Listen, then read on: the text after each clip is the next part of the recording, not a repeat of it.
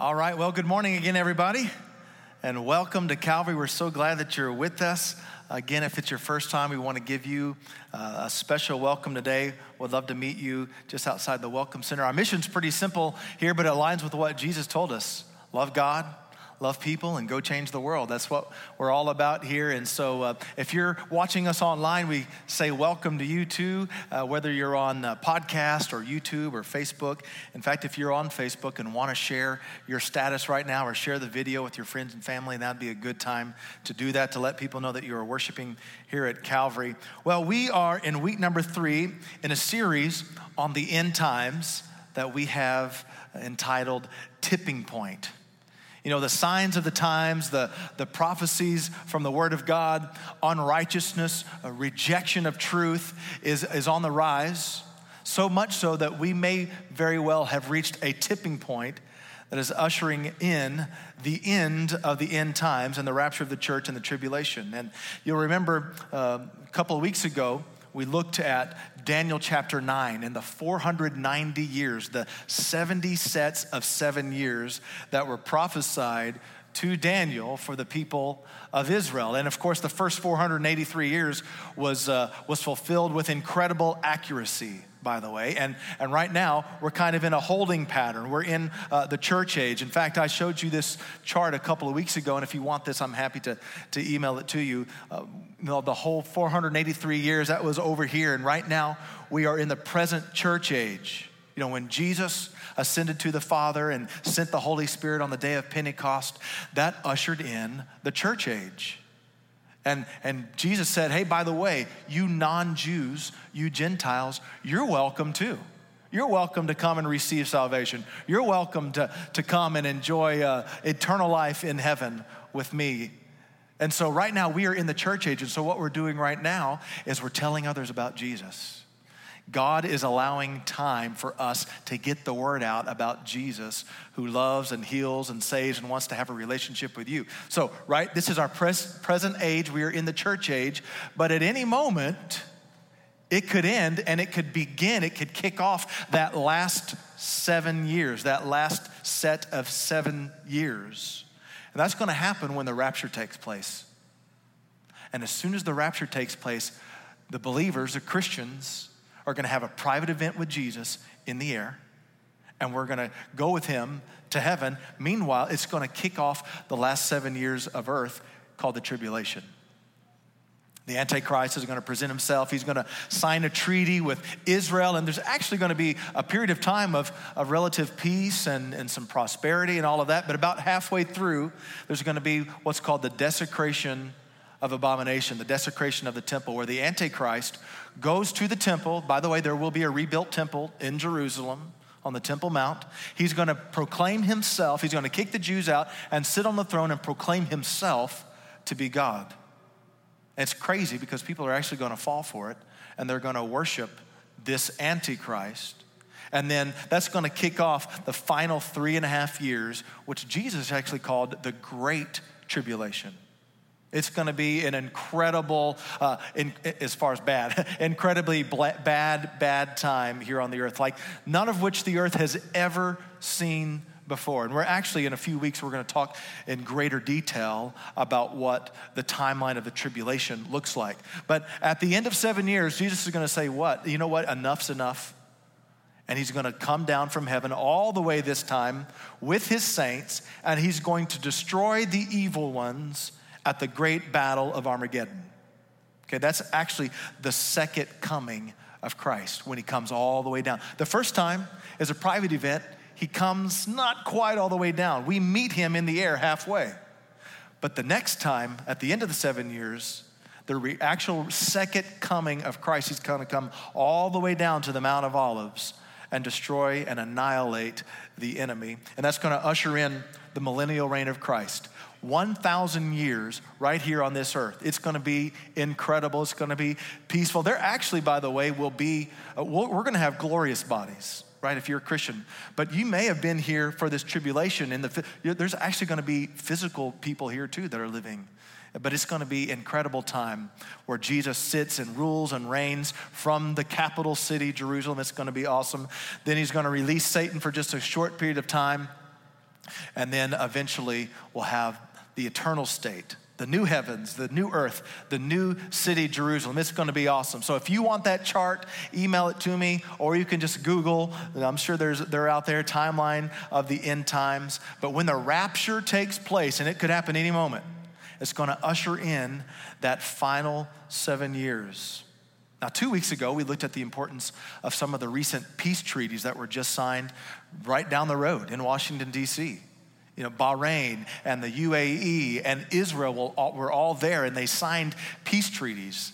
And that same Sunday, we also looked at four road signs that are really telling that we are moving closer and closer and closer to the return of the Lord. And we are living in a generation that is seeing signs of the times at an unprecedented pace. And Matthew 24 said that the generation that sees all of these things takes place and I believe that we are that generation, by the way. That generation will usher in the return of the Lord. And so I'm not predicting when or where. In fact, Jesus said, No one knows the day or the hour. I'm just telling you that Bible prophecies are pointing that we are getting closer and closer and closer to the end of the age. So today, we want to talk about the rapture. I want to give you some details about the rapture. Everybody say the word rapture rap, rapture. Now, whether you've been in the church for a long time or you're new to this thing, I believe that God has something He wants to speak to your heart today. So I just encourage you to lean into His word today. But uh, how many are familiar with the word rapture? You can raise your hand if you want. Okay, most hands. Now, if you grew up like me, I grew up in a Christian home. I was so blessed. Grew up in a Christian home. In fact, uh, my dad was a pastor all my life. In fact, he still is a, a minister of the gospel. Um, but I grew up and we would talk about the rapture a lot. In fact, a lot of the, the, the, teachings, the, the pastors, the preachers, we talked about at church the rapture a lot. So much so that uh, maybe you're kind of my generation, you kind of became a little frightened about it. You know, because I said, you better be ready. He could come and you don't want to be left behind. And then sometimes people would play jokes on you, right? And they'd, they'd leave out their clothes, like in position, like he's gone, right? And no less than one or two times, I can remember getting home from school thinking that mom and dad were supposed to be there and they're nowhere to be found. Mom, dad, where are you? No answer. Now, my sister's still there, but that didn't make a difference. I, she wasn't going in. If you're watching, I'm just kidding. I love you, sister. but I would, you know, I'd be scared to death. Man, where's mom? Where's dad? I couldn't find them in the basement or in their bedroom or, or anywhere else. Where are they? And so uh, there was this fear and trembling that would take place. And some of you are nodding because you kind of experienced that same thing growing up. You experienced those moments. But today I want to give us a working understanding of what the rapture is all about. And as with everything, we look to Scripture for faith and practice.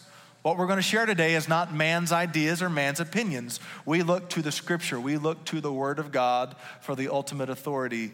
In fact, some people might say, well, when I come to church, it's just like a Bible study. Yes, that's right. That's what we do here.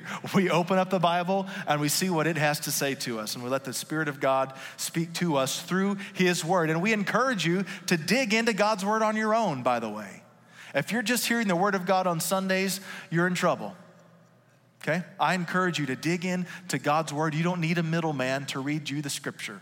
You can take the Word of God home and read it and dig into it every day. But the rapture is this incredible event when God the Father sends his son Jesus for his church, for his chosen ones, and, and they, he rescues us from this earth, and we are caught up to meet him in the air. And of course, as we just said, that will also kick off the seven year uh, tribulation. But Paul gives quite a descriptive picture of what this looks like in the book of First Thessalonians. In fact, a lot of Thessalonians talks about this topic, but I'm going to specifically share with you right now from chapter 4, beginning with verse 13. If you have your Bibles, you can turn there or follow along on your Bible app. Brothers and sisters, we do not want you to be uninformed about those who sleep in death, so that you do not grieve like the rest of mankind who have no hope.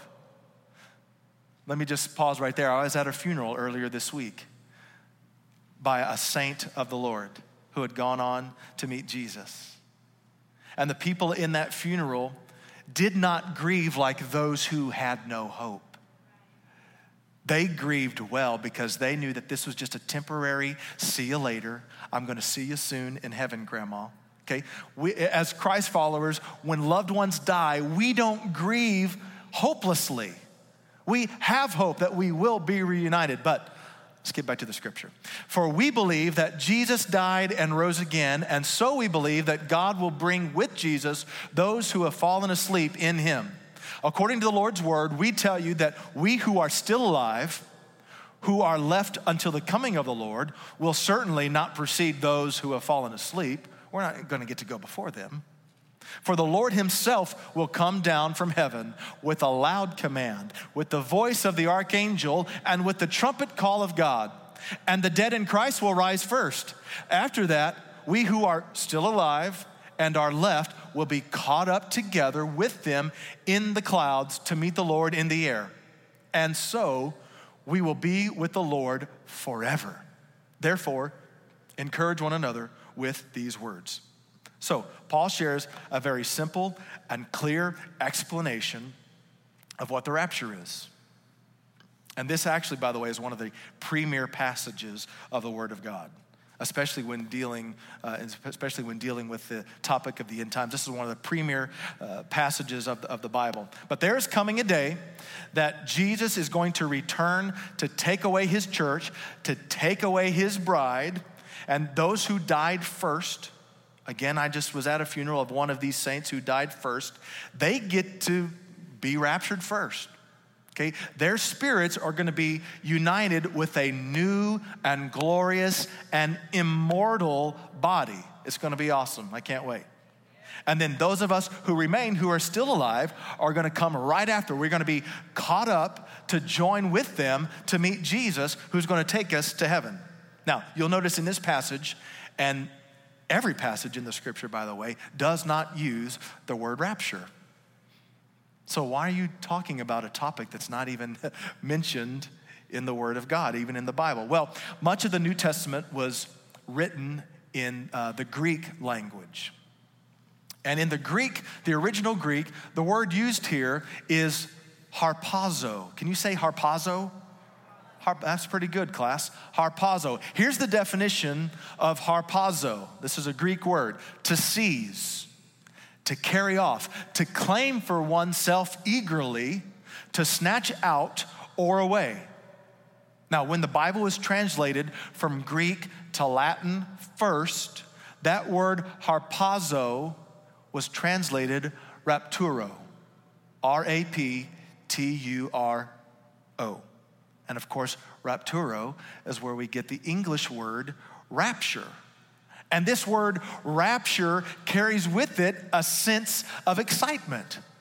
Okay, the rapture should excite us, not cause us to be nervous or fearful or trembling. Okay, rapture carries with it excitement. You know, I think of uh, some of you that are dating, you know, and you and you're, you're hanging out with that new handsome guy, and your heart just gets raptured. I just get so raptured when I'm with him. Or maybe music, maybe you look at music that way, and there's certain kinds of music that raptures your heart, and you just kind of get caught up in all of it. The word rapture should come with it a sense of excitement. This is going to be an incredible experience where we are raptured, where we are caught up to meet Jesus. And there is a generation that will not experience physical death here on this earth. Isn't that interesting? Now, the scripture says it's appointed uh, unto man once to die and then the judgment. But there is a generation who will not experience death here on the earth. We're just going to be caught up and we'll have new bodies when we meet Jesus in the air. And we could be that generation. Now, some of you grew up being motivated by fear. I just shared a little bit about that. And by the way, Kelly and I tease as long as Pastor Wes is still here, you don't have to worry. The rapture has not taken place. He's still here. So you're good. Okay? but, uh, we know we grew up with this fear, and uh, there's this term, uh, F O M O. I don't. Do you say FOMO? I don't know if you say it. Fear of missing out is what is what that uh, stands for. And this kind of fear of missing out on the rapture is the ultimate type of FOMO. But I want to encourage you you don't need to be discouraged, you don't need to tremble about this, you just need to be ready. So let's read another well known passage from the Apostle Paul. Now he's writing to the Corinthians. I declare to you, brothers and sisters, that flesh and blood cannot inherit the kingdom of God, nor does the perishable inherit the imperishable. Listen, I tell you a mystery. We will not all sleep. Not all of us are going to die, but we will all be changed in a flash, in the twinkling of an eye, at the last trumpet. For the trumpet will sound, the dead will be raised imperishable so they'll have new, immortal, glorious bodies, and we will be changed. So, those of us that are alive and remaining, we're gonna be changed. For the perishable must close itself. We gotta get new clothes. We've gotta get imperishable clothes, and the mortal with immortality. So, this is a companion verse to what we just read in Thessalonians that the dead's gonna rise first, they're gonna get new bodies, then we who are alive and remain are gonna get caught up, and it's gonna be like that. It's going to be a flash, a moment, in the twinkling of an eye. That is so fast that you can't even measure the time period. Now, let's look at what Jesus had to say. This is what he said in Luke chapter 12, uh, 17. I'm sorry, Luke 17, 24 through 35. For the Son of Man in his day will be like the lightning which flashes and lights up the sky from one end to the other. And can you just imagine that? This is going to be like a cataclysmic kind of thing lightning flashing through the sky. But first, he must suffer many things and be rejected by this generation. Of course, Jesus was talking about his upcoming persecution and death on the cross. That has to happen first, and that did happen. Just as it was in the day of Noah, so also it will be in the days of the Son of Man. We just talked about that with Pastor Milton. Just in the days of Noah, where Noah's family was rescued in the ark, and then God was allowed to execute judgment. People were eating, drinking, marrying, and being given in marriage up to the day Noah entered to the ark.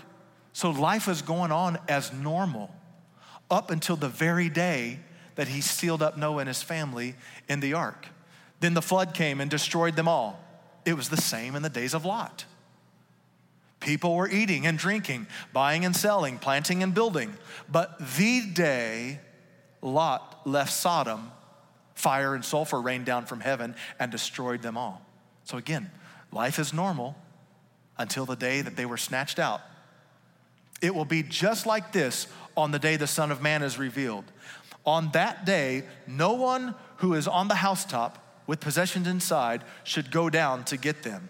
Likewise, no one in the field should go back for anything. Remember Lot's wife? If you don't know that story, you should read it. It's quite interesting. She turned into a pillar of salt because she tried to go back. Whoever tries to keep their life will lose it. And whoever loses their life will preserve it. I tell you, on that night, two people will be in one bed. One will be taken and the other left. Two women will be grinding grain together. One will be taken and the other left. Okay, there's a lot to digest in this passage right here. But notice that the rapture, that's what we just described. This was Jesus, one of Jesus's versions of the rapture. Notice that the rapture is selective. When the Lord comes back, he knows who's in and who's not in. He knows who's his true followers and who aren't. So, what this tells us is that the gospel, Christianity, is both exclusive and inclusive. The gospel is exclusive in that the only way you can meet the Father, the only way you can have eternal life, the only way you go to heaven is through Jesus Christ. It's the only way. Not because I said it, but because the Word of God says it. It's exclusive. There's not multiple paths to heaven. Now, it's exclusive, but it's also inclusive. Scripture says that whosoever will can come.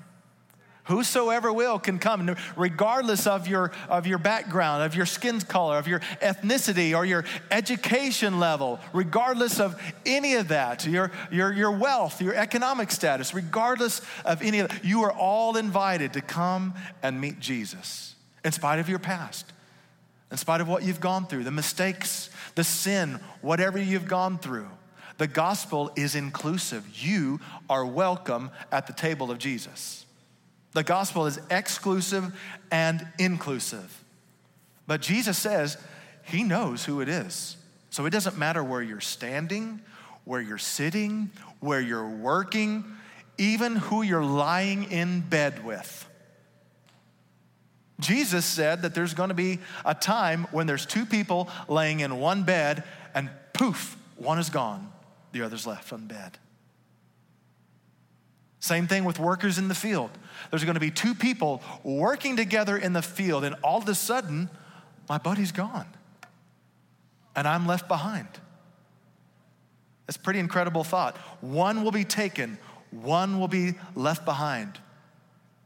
And as true believers, we don't have to fear that day.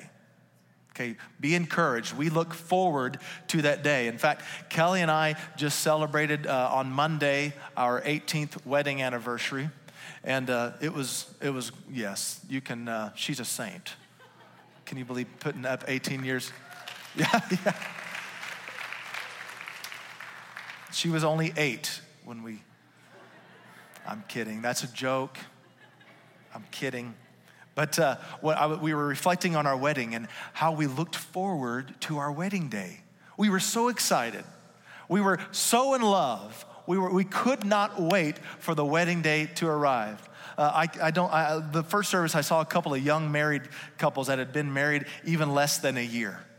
And so you can remember what that feeling was like. Man, that wedding day can't get here soon enough. I am anticipating. I can't wait to march down the aisle and be, and be united with my bride, with my new spouse, and we start our married life together. We are so excited about that. Well, Scripture describes the church as the bride of Christ and Jesus as the groom. He's the bridegroom. So, just like here on earth, uh, our fiancés, you know, the, the would be groom and the would be bride are so excited. They're looking forward with anticipation and excitement. They can't wait. So it should be as the church waiting for Jesus, our groom, to be married to our groom. It should be something that we are looking forward to with great anticipation. I can't wait for the wedding. That should be our attitude. Here's what Jesus said in the book of John, chapter 14. Let not your hearts be troubled. Believe in God, believe also in me. In my Father's house are many rooms. If it were not so, would I have told you that I go to prepare a place for you? And if I go and prepare a place for you, I will come again and will take you to myself, that where I am, you may be also. So, Jesus, he's talking to his disciples here. He likens uh, his return to a groom who comes and returns for his bride, who comes and receives his bride. Now, he's using Jewish wedding language here. They did weddings, obviously, they did weddings a lot different than uh, how we do weddings in modern day. Back then, when a couple was engaged, the would be groom would uh, have, have that, uh, you know, that, that engagement, whatever, but he would then leave and go to his father's house for a year, sometimes up to two years, by the way. He would, he would go and prepare a place for his bride in his father's house. And say, babe, I can't wait to, to, to marry you and get our married life started, but before we do that, I gotta go, I gotta go to dad's house He's, he's going to let us have some extra room. We're going to expand. We're going to build on. We're going to renovate dad's house. And he goes and prepares a place, an expansion for his bride. And then at the appropriate moment, when the father says, Okay, I think we're ready, son, why don't you go back, go get your bride? At the appropriate moment, he sends his groom back to get his bride. It's the same with Jesus and the church. When everything is ready, when Father God says it's time, he's going to kind of give a little shoulder to his son who's at his right hand on the throne with God in heaven, preparing a place. Hey, it's time, go get your bride. That's what it's going to be like. And that time when we, re, we are united with him in the air is the rapture. And not only is it going to be a glorious, uh, uh, a wonderful time of excitement and celebration, but it's also a big rescue from the tribulation. We talked about this just a moment ago. But Jesus links the rapture to the tribulation. When the rapture happens, soon thereafter, the tribulation begins, commences. Once we have been removed from the earth, God is now allowed, just like in the days of Noah, God was then allowed to execute his judgment, just as in the days of Lot. Once his chosen ones are rescued, he's now able to execute his judgment. A couple of weeks ago, I was talking to someone right outside the Welcome Center. He has a friend, he wanted a clear explanation because he has a friend whose church is pretty adamant that the church, the bride of Christ, will go through the tribulation. And I said, No, it's, that's not the case. We just read what Jesus said, and I'm going to share some more scripture in just a moment. In fact, here's what Paul says in 1, in 1 Thessalonians chapter 1 and to wait for his Son from heaven, whom he raised from the dead, Jesus, who rescues us from the coming wrath. So Paul's saying what Jesus said. Here's what he says a few chapters over, 1 Thessalonians chapter 4. For you know very well that the day of the Lord will come like a thief in the night. While people are saying peace and safety, destruction will come on them suddenly as labor pains on a pregnant woman, and they will not escape. But you, brothers and sisters, are not in darkness so that this day should surprise you like a thief. You are children of the light and children of the day. We do not belong to the night or to the darkness. So then, let us not be like others who are asleep, but let us be awake and sober. For those who sleep, sleep at night, and those who get drunk, get drunk at night. We're not children of the night, we're children of the day, children of the light. But since we belong to the day, let us be sober putting on faith and love as a breastplate, and the hope of salvation as a helmet. For God, here we go again, did not appoint us to suffer wrath, but to receive salvation through our Lord Jesus Christ. He died for us so that whether we are awake or asleep, we may live together with Him. Therefore, encourage one another and build each other up, just as in fact you are doing. So Paul says, be encouraged. You're going to be rescued from the coming wrath. You are not destined to live through the coming judgment. He says, encourage your brother, encourage your sister. Now, if we were supposed to go through the Great Tribulation, that would not be very encouraging. Hey, let me encourage you guys, you're gonna go through hell on earth. Isn't that good news? That's not very encouraging. In fact, that's the opposite. That's discouraging. Paul says, encourage one another because you are not going to have to endure the rapture. You're going to be able to escape the rapture. You're going to be rescued before the coming judgment. That news should encourage us. Now, if you do not escape, if you do not go on the first elevator up to heaven, it's going to be hell on earth like you've never seen. Let me share a little scripture from the book of Revelation. John wrote this. He was a really, really old man, and, and, and God gave him a vision. And he says, The beast was given a mouth to speak. This is during the tribulation. You're left behind. You missed the elevator.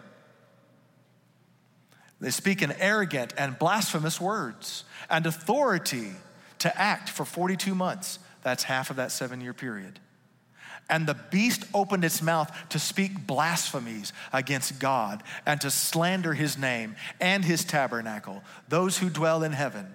Then the beast was permitted to wage war against the saints and to conquer them.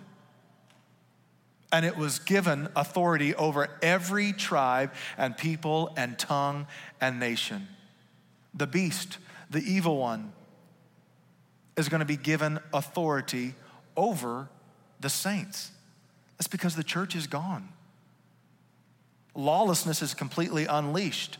Now, it, this doesn't mean that, that you won't be able to get saved. He won't be able to take your faith, but he will be able to destroy you. Let's move on. Chapter 20 of Revelation.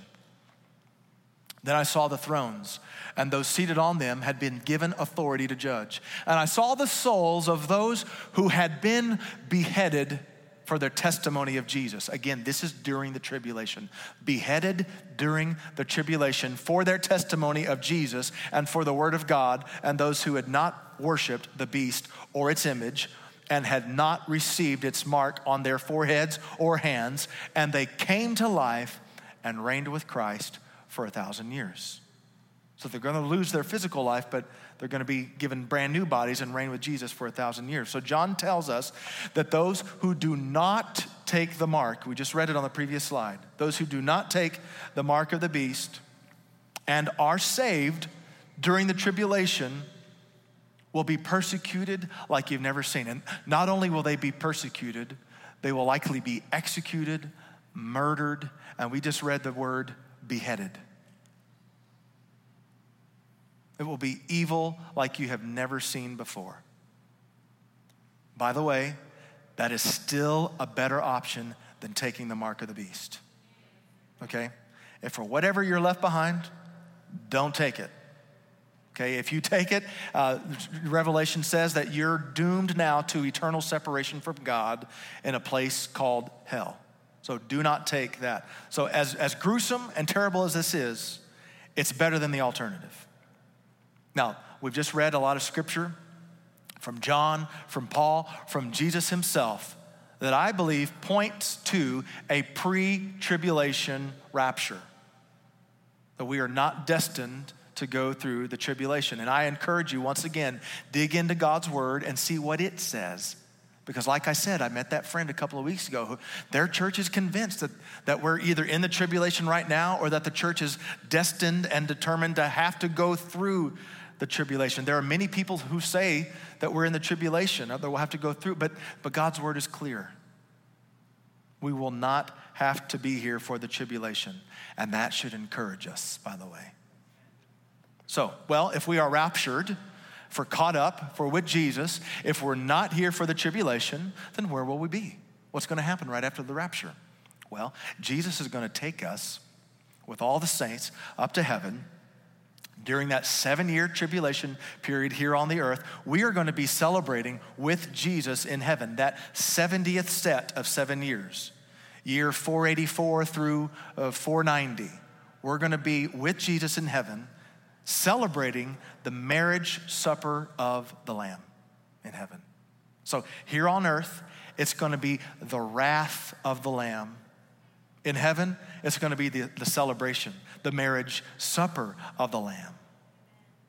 And check this out in Jewish customs, the guests, the family, the bride, and the groom, they would celebrate a wedding for seven days, for one week.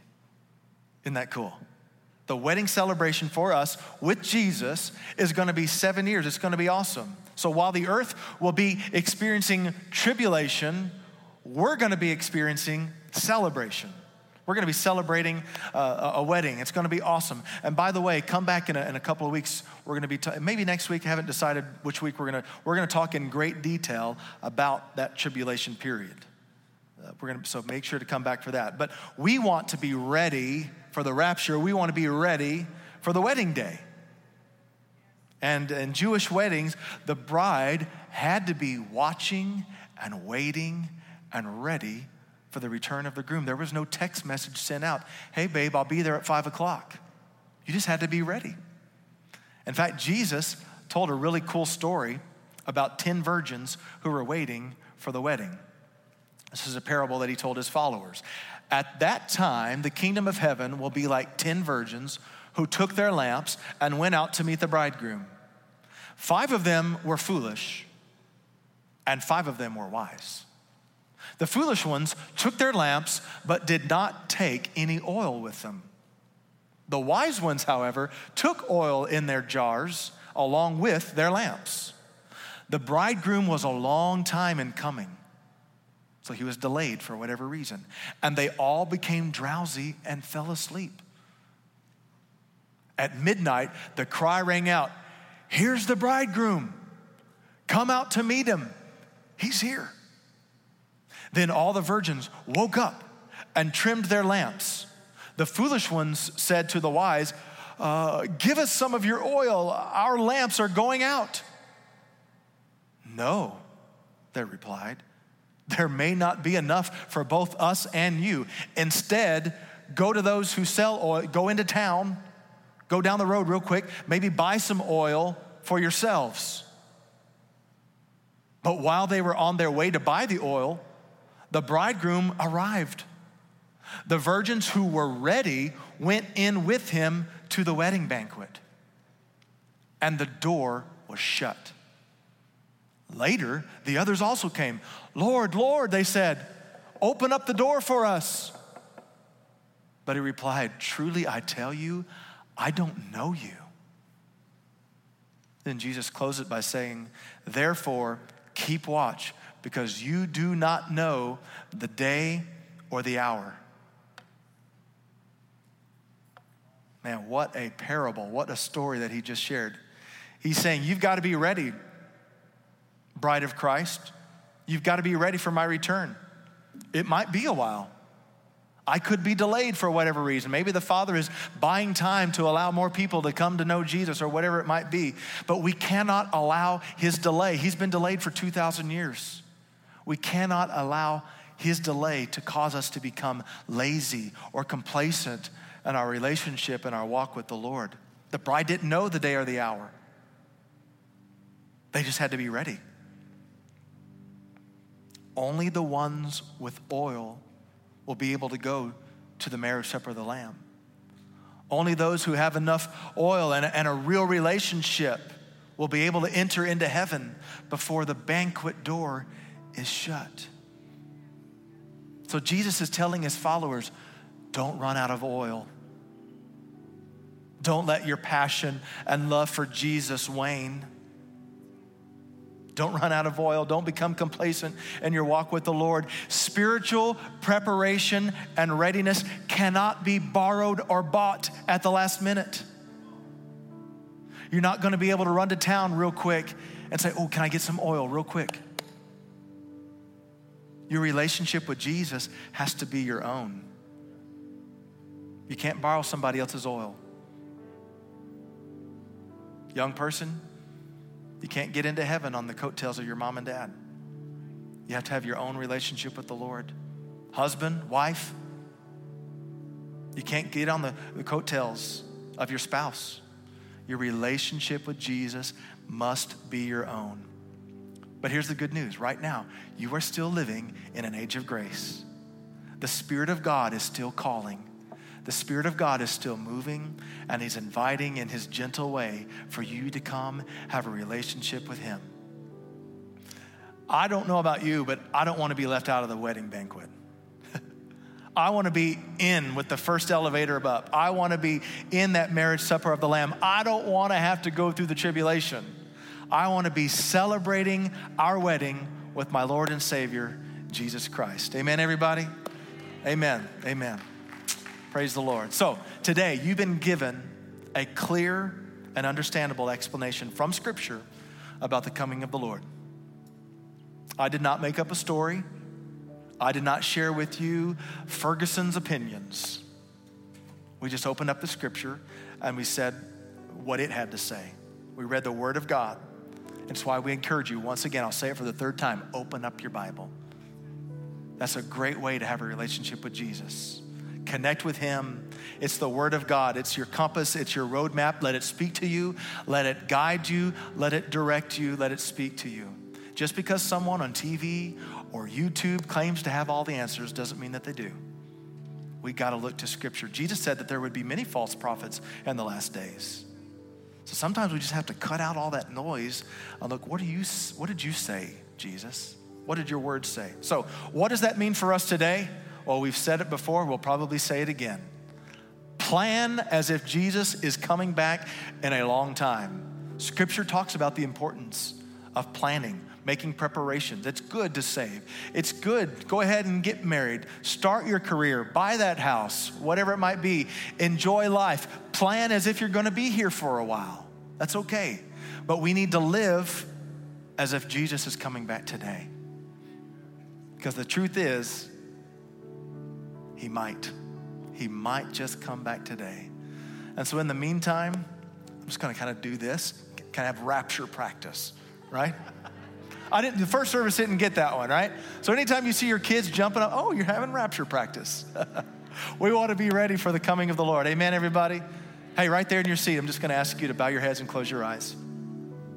You've been given a clear explanation of what the rapture looks like. Soon the trumpet's going to sound. Jesus is going to uh, rapture us up. We're going to be caught up to meet him with the air. We're going to join with those who have already died. And that could happen today. It could happen next week. It could happen next year, next decade. No one knows the day or the hour. We just read that. And here's the thing even if the rapture comes 50 years from now, you're not promised tomorrow. Your soul might meet eternity this very day. Nobody's promised tomorrow. So you need to know that you know that you're ready to meet Jesus. So, how are you, li- how are you living? How are your priorities? Just take a moment right now and reflect on that. Soon the groom is going to come for his bride. And if you haven't accepted Jesus yet, we want to give you an opportunity to do that right now. So, no one's looking around. Everybody's eyes are closed and heads are bowed. I want to give you an opportunity right now to invite Jesus into your heart, to meet this Jesus who we've been talking about today. If that's you, you're not sure if the rapture happened today, you're not sure if, if your time was up today, if you would meet Jesus, but you want to know, if you want to be ready, would you raise your hand right there in your seat? Hold it for just a moment. Hold your hand up. Thank you, thank you, thank you. Yes, you can put your hands down. Thank you. Wow. Thank you, Spirit of God, for moving in this place today. So here's what we're going to do we're going to out loud say a prayer together. There's nothing uh, supernatural necessarily about this prayer. What we're doing is we're just going to make a commitment to follow Jesus. And so sometimes we do it in our heart, sometimes we do it out loud. I'm going to encourage us this time, let's all out loud uh, repeat this prayer here in just a moment. I like to do this on a regular basis because it just, just keeps me ready. I was one of those kids that every time the altar, I, get, I got to get saved again. That's okay. You can keep saying that prayer over and over as long as you mean it with your heart. Everybody out loud, just say, Dear Jesus, I recognize I'm a sinner. I have messed up. I have failed. But I recognize you are the way, the truth, the life. You lived a sinless, perfect life died on the cross for my sin, and rose again. Today, I choose to follow you. From this day forward, I will live for you. Jesus' name, amen. Hey, if you said that prayer, we believe that you just got born again. Again, there's nothing incredible about that prayer per se. It's the commitment that you are making to follow Jesus. You're now saying, I'm no longer living for myself, for pleasure. I'm living for Jesus. And I'm pursuing every day a relationship with Him. That's what it's all about, is having a relationship with Jesus. So uh, before we go, I'm just going to invite all of us in this room to stand. We're going to sing in just a moment. And as we do, I just want us, as the bride of Christ, to once again just kind of send a message up to our groom Hey, Jesus, I'm thinking about you. Hey, Jesus, I want my relationship with you to be hot. I want my relationship with you to be passionate. Can we just take a moment? If you want to lift your hands, if you want to lift your hearts, can we just do that right now? Lord, we surrender once again to you. Once again, we tell you that you are King, you are Lord, you are the one that we worship, you are the one that we adore. Lord, I pray that you would find us ready. I pray that we would not let our oil run out. We would have plenty of oil, that we would burn with passion for the Lord. In the name of Jesus, we build our lives on you right now.